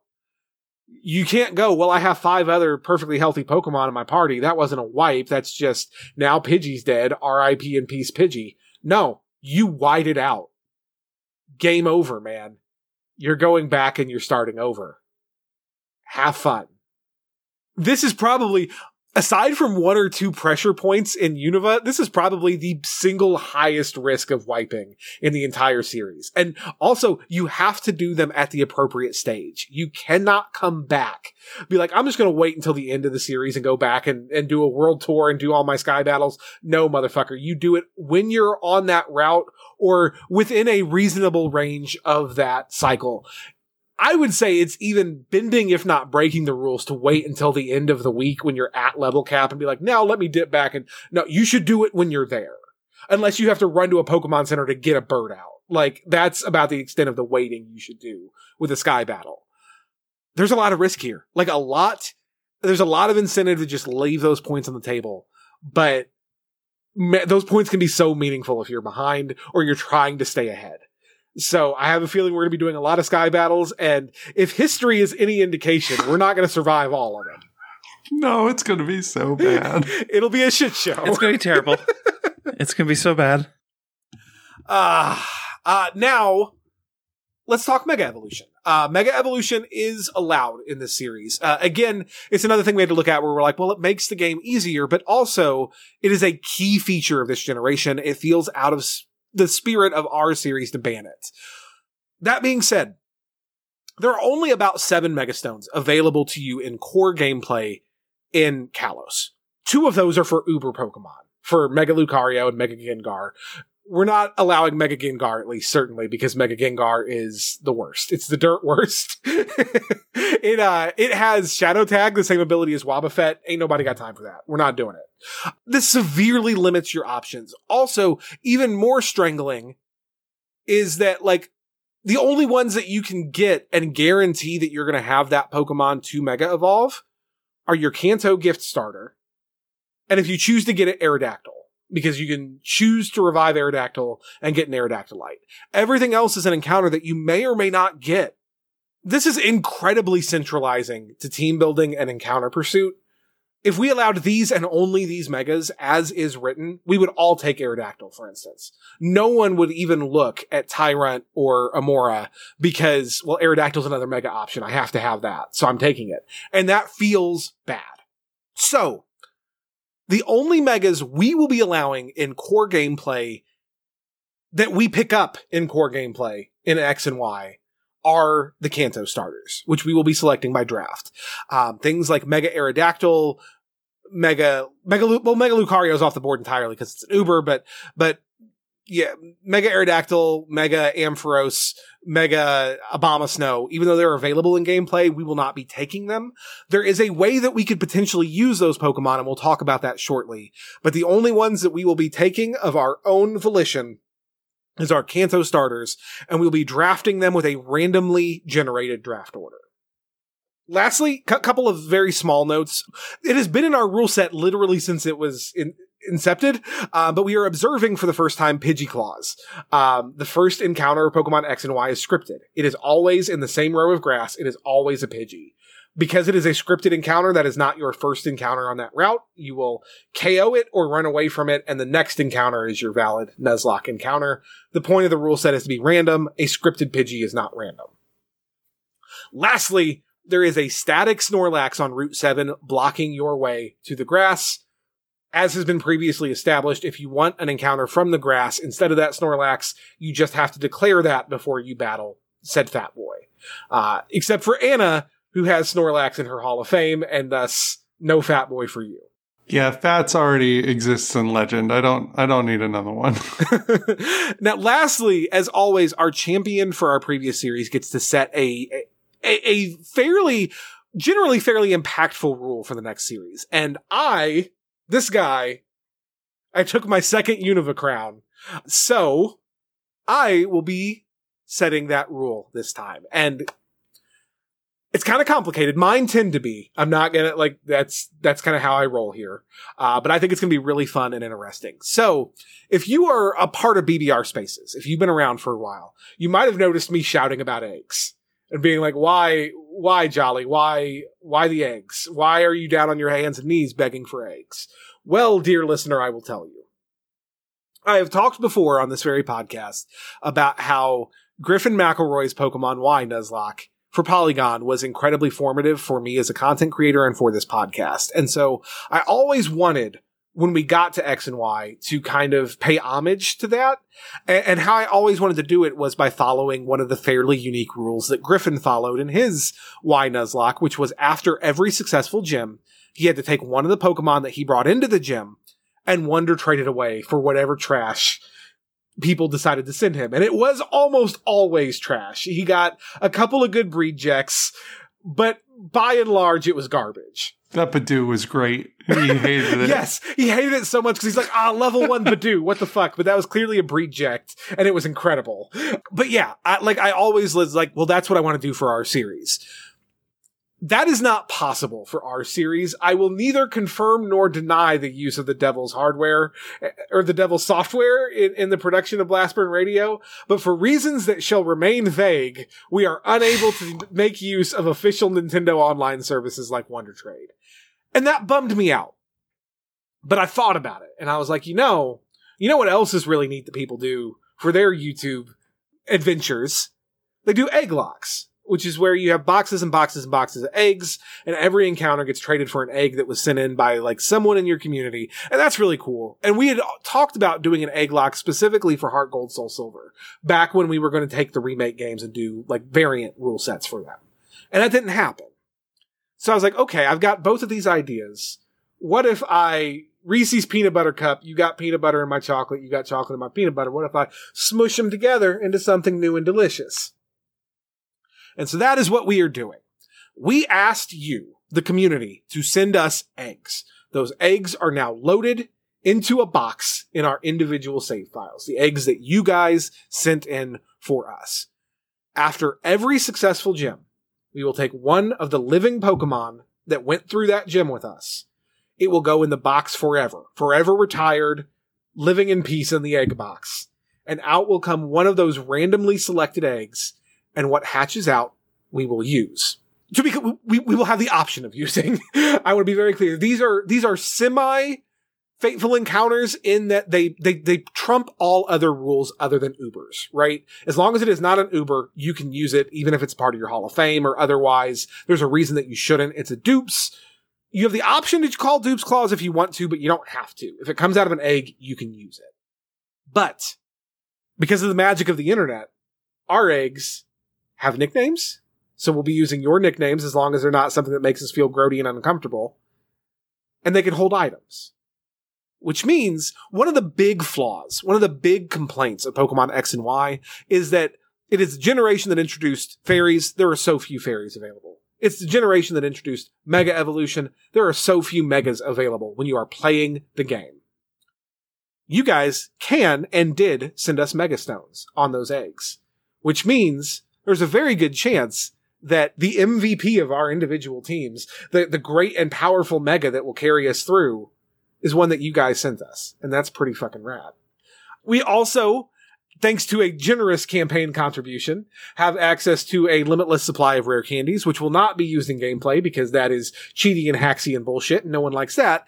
But to keep this from being the worst rule ever, um, we will be boosting whatever comes out of that egg up to the level of what it's replacing. So, just, again, quality of life feature for us, your your hosts and friends. If you notice, you're like, hey, you didn't actually train that thing, and it's a lot higher yeah, it, it, got it got doped up to where it needs to be. It's fine. We're not just gonna magically take it to level cap if if it's replacing a level three that we drug into the gym with us. Guess what? It's level three. Got to train it. Um, but but we'll be using that to kind of split the difference so that we're not after our eighth gym staring at a level one. Like incredible Pokemon that's level one and going, well, now I have to train you 50 fucking levels. We're not doing that. Rare candy time, baby. Again, this is a really complex rule. There's a lot of facets to it. And, and we're probably going to have to explain bits of it as we go because it's probably going to be a little confusing. But we love it because it adds like that random element of fun to our series that we always love. Like the BBR Nuzlocke challenge has never been a purely skill based game. Like there's always a chance that someone is just going to encounter that cool thing that's just way better than anything anyone else has to offer, and, and, and just wreck house with it for weeks, right? Uh, that's always been a part of it, and and this gives us that, but it also gives us a really great community aspect that we love. We love the fact that these eggs come from you guys, that you are sending stuff for us to use, whether it's great or terrible or somewhere in between. Um, and we're really excited to do it. Now, you might also be thinking, well, jolly, Steven, I'm going to be playing along with you guys, and I don't have a box full of eggs. What do? What do no egg? How I do? Well, well, very confused listener, I have good news for you. Uh, because first of all, if you're playing on original hardware, if you have your 3DS and your Pokemon X or Y cartridge, I would just encourage you to do the rule as I initially conceived of it and just wonder trade something. Use the wonder trade feature. It's a core feature of X and Y, and, and, it's perfectly in keeping with the spirit of this rule.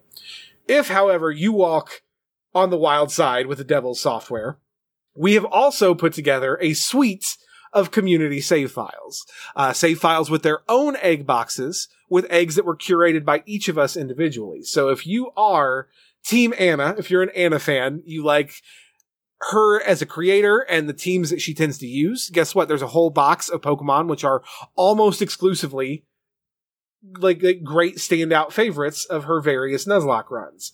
There is the same for Celeste and there is the same for myself.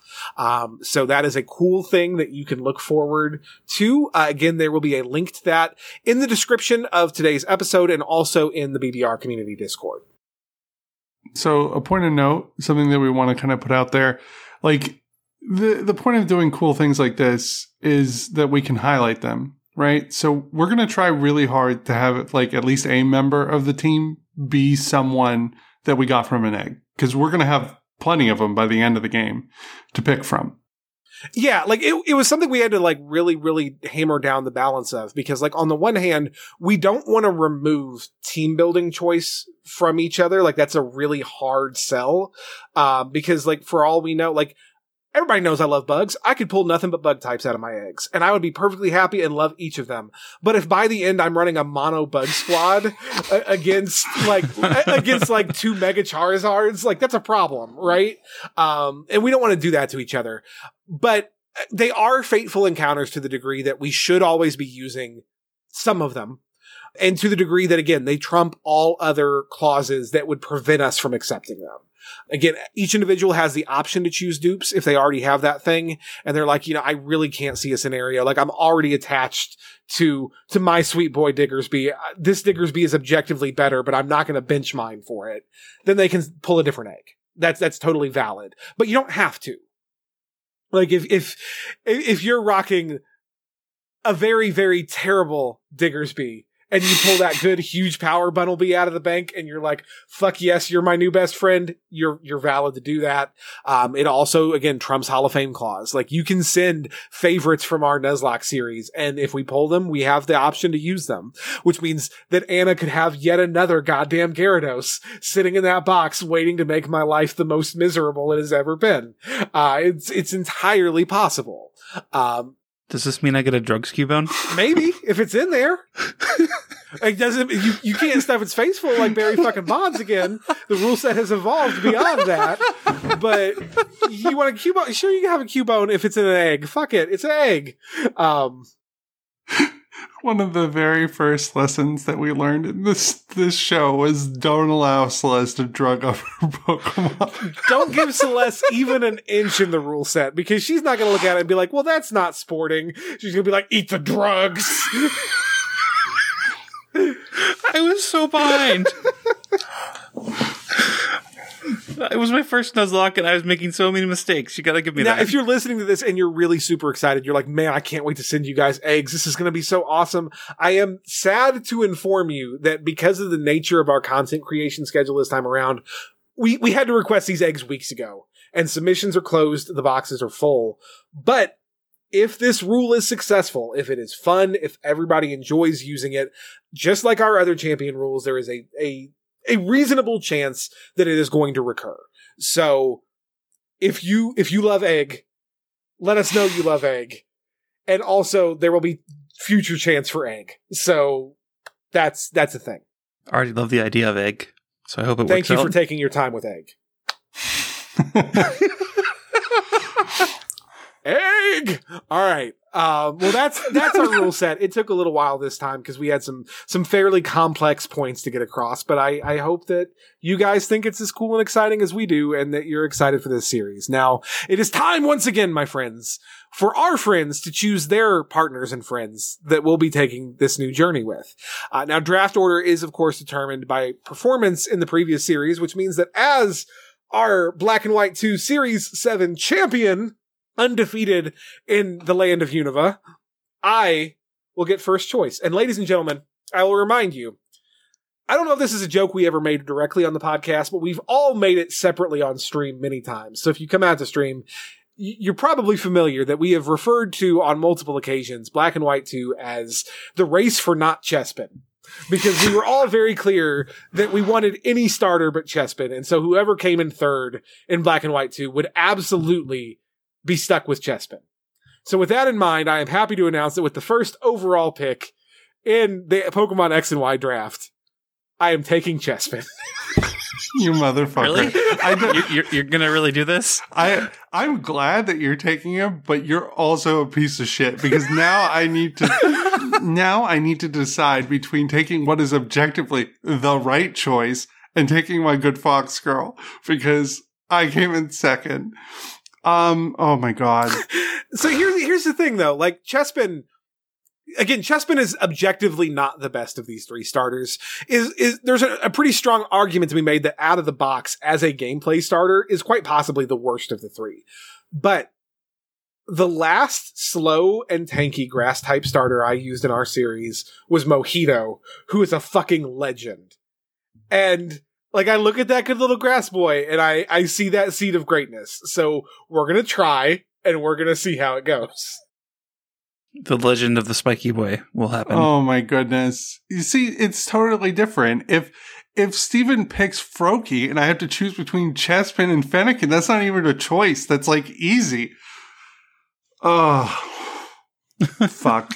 Um I'm taking I'll take my good Fox girl. I I talked her up in our starter ranking episode, and if I don't take her, I'm gonna regret it. So you I would be a hypocrite and a coward, but I also can't believe that that we just handed Celeste Froakie in last place. What did we just say? I mean- you don't hand Celeste anything. We hand her a Froakie two seconds later. Y- y- you you you complained so much about Gustav.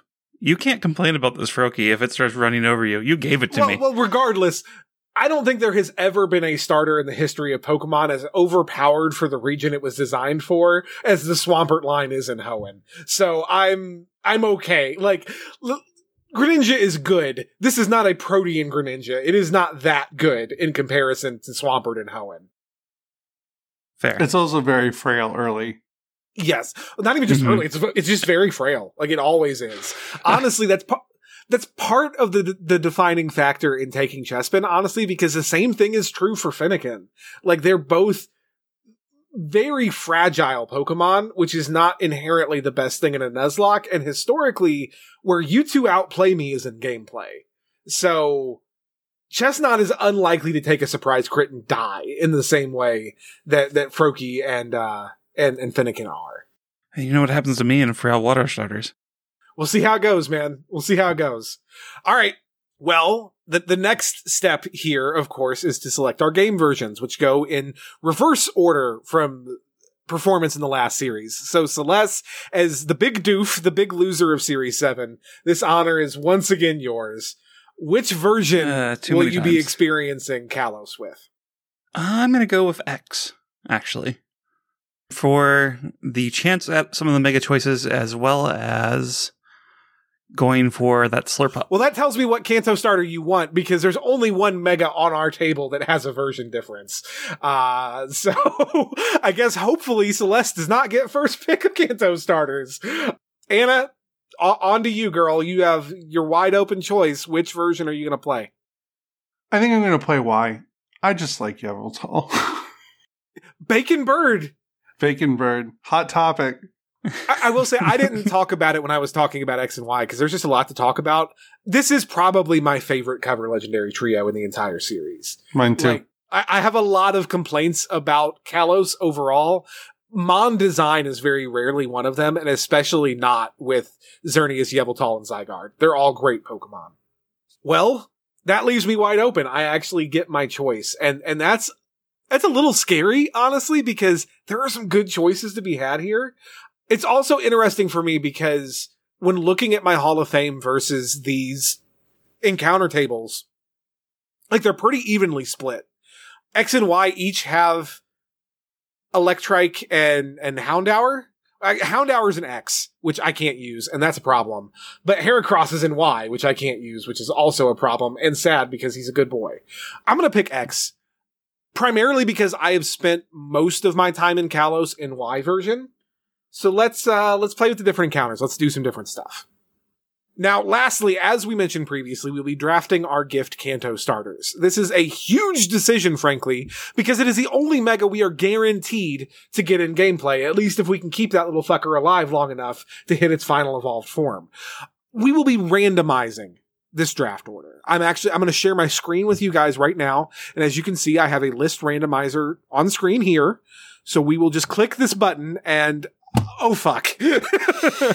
You jinxed it, didn't you? I did. Our draft order is Celeste and then myself and then Anna. Okay, Celeste, you have all options open to you. Tell us why you're taking Charmander. Uh, I showed my hand there. Honestly, I kind of want to play with the Dragon Fire type. I'm very interested in seeing Charmander. It it gives me an option of bulk or sweep. I don't know if it gets Dragon Dance or not. I'll have to look I was just gonna say I'm not gonna give you the chance to take it back, Celeste, but no, it, it Dragon Dance is an egg move. It is it does not get Dragon Oh, Dance. great! It still has some good options to do other things. It does. Fire Dragon is a legitimately great typing. It's only weak to ground and rock, I think. Yeah, Yeah, not much. Yeah, ground and rock. That's it. Like, that's not bad. That's not nothing. You have, however, left me in the really unenviable position of either taking Squirtle, which is my boy, my sweet boy, but is easily the worst of these three megas. Mega Blastoise is is not as strong as the other two, or being Lettuce Man, King of Lettuce, and taking dual grass type starters. you need to do Lettuce King. Come on. You're also putting me in a position where if I take what is clearly the better option for my team building, I am handing Anna a Mega Venusaur, a thing that I just said I never want to do. But also, Anna called me on my bullshit by saying I have to honor my choices on the starter rankings. And guess where I put Squirtle, motherfucker? I put him at number one. Yeah, I'm going to battle with a Fennec you grab that fucking Squirtle? Yeah, I'm taking I'm taking the fucking Squirtle. Here we go. Enjoy your lettuce, friend, Anna, you fucker. I'm gonna hate you for him. Oh, I. How did I end up with a Mega Venusaur with last pick? Y'all are crazy. Celeste, you could have taken the Bulbasaur and I could have taken the Charmander and we could have left Anna with the Squirtle. But then I would have still been a goddamn. It's fine. It's fine. It's fine. I love Squirtle. I wanted I wanted the Charmander for once. I'm sorry. Steven's gonna spend this entire fucking series just being like, I love Squirtle. I love Squirtle. Please, please, egg gods. Please, all of you egg gods listening have sent me good megas. Please. Please. I would much rather use a Blastoise than a Mega Blastoise, all things considered. So please, please give megas. Give egg. Please. I'm very interested. Um, I don't even know what they could send Jolly to make it worse. I I mean, there are things. Mega Abomasnow is a thing. And, and I mean, like, I already we haven't started playing, and my team is already the slowest possible thing alive. I'm excited for that. Uh, I'm I'm playing with the Anima Servier team. It's just slow and fat as shit.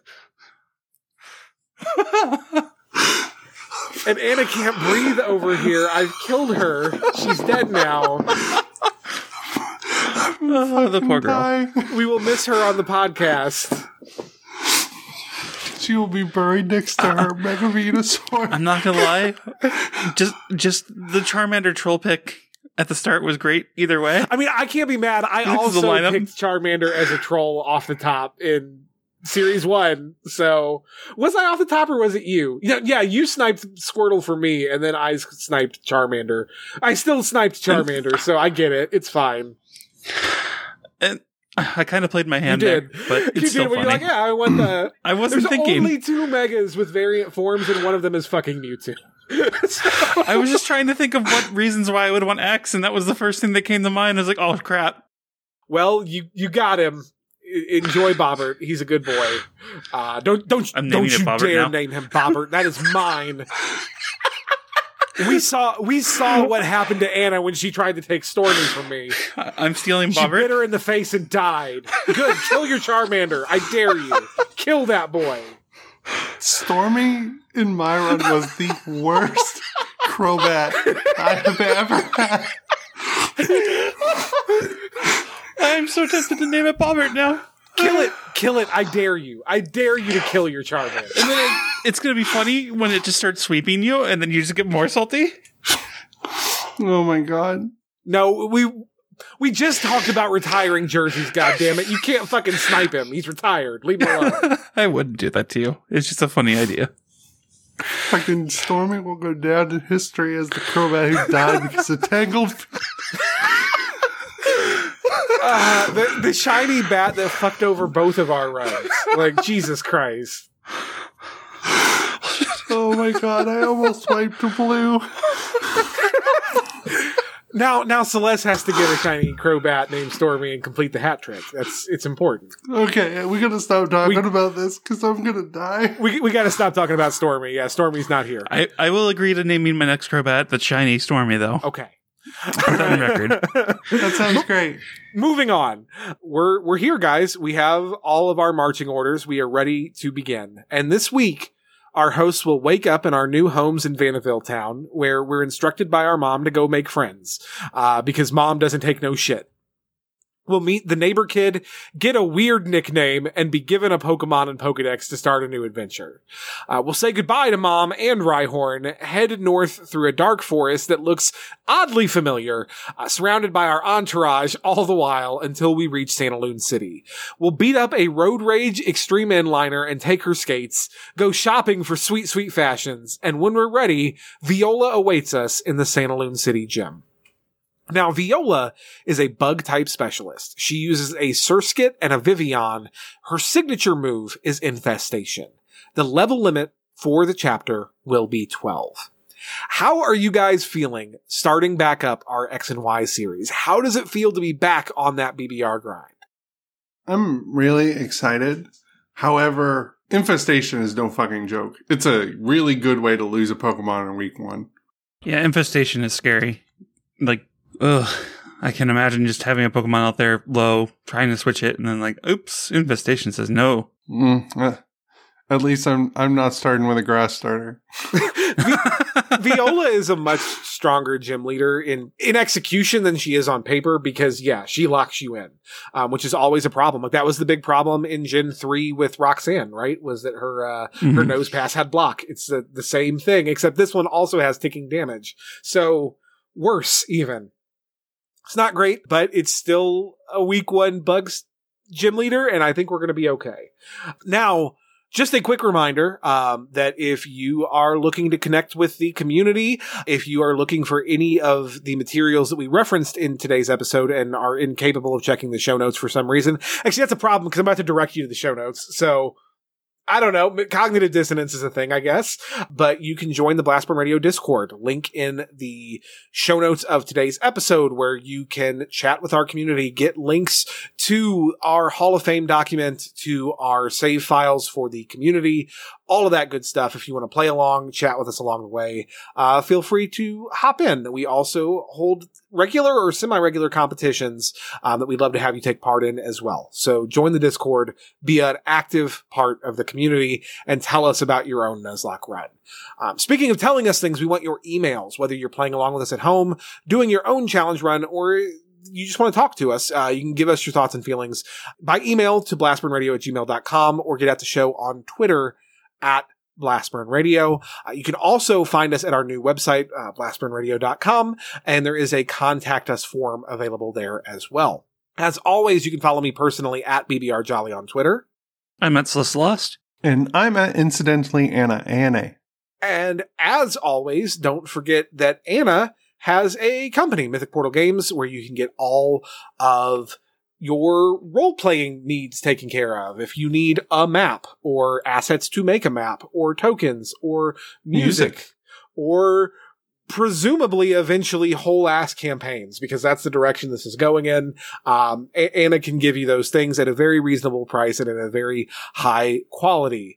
Also, don't forget that for this series in particular, our gameplay will not be streamed live on Twitch.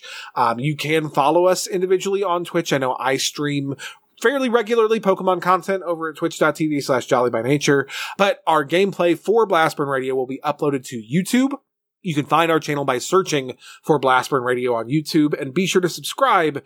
If we get enough subscribers, we'll get a direct link and that'll be a lot easier to say on this podcast. So I would appreciate that. Um, also, to add an addendum, we're, what about our PvP battles? they will also be recorded this season. Historically, we've done our PvP battles using Pokemon Showdown due to ease of use because old generation online features are not really a thing. This generation, we have the option to connect directly online and create higher quality content. So that's something we want to do.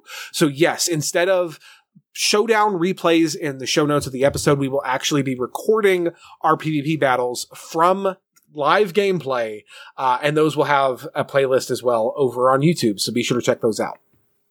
I do want to thank everyone for joining us today. As always, I want to give a very special thank you to my co-hosts, Anima Servier and Celeste Dreyer. For Blastburn Radio, I am Stephen Charbonneau. Thank you for listening. We will see you next time. See you next time, folks. See ya. Blastburn Radio is a production of Challenge Accepted Media. This episode was produced by Stephen Charbonneau. If you enjoy Blastburn Radio, you can support us at patreon.com slash challenge accepted media. Pokemon and all related games and characters are the trademark and property of Nintendo, Game Freak, and the Pokemon Company. Opening music in today's episode includes Game On by Fishy off the OC Remix album, The Missing No Tracks. Check out this great album at missingno.ocremix.org. Battle music in today's episode provided by GlitchX City. Check out her work on YouTube or SoundCloud at GlitchX City. Closing music in today's episode is Professor Sycamore's theme remix, also by GlitchX City. Design work for Blastburn Radio Season 8 provided by Rachel Mondragon at Raichichu, Nathan at Fiery Dance, and Chisai at Chisai236. Check out their other work or contact them for commissions on Twitter. Blastburn Radio and its hosts are solely responsible for its content.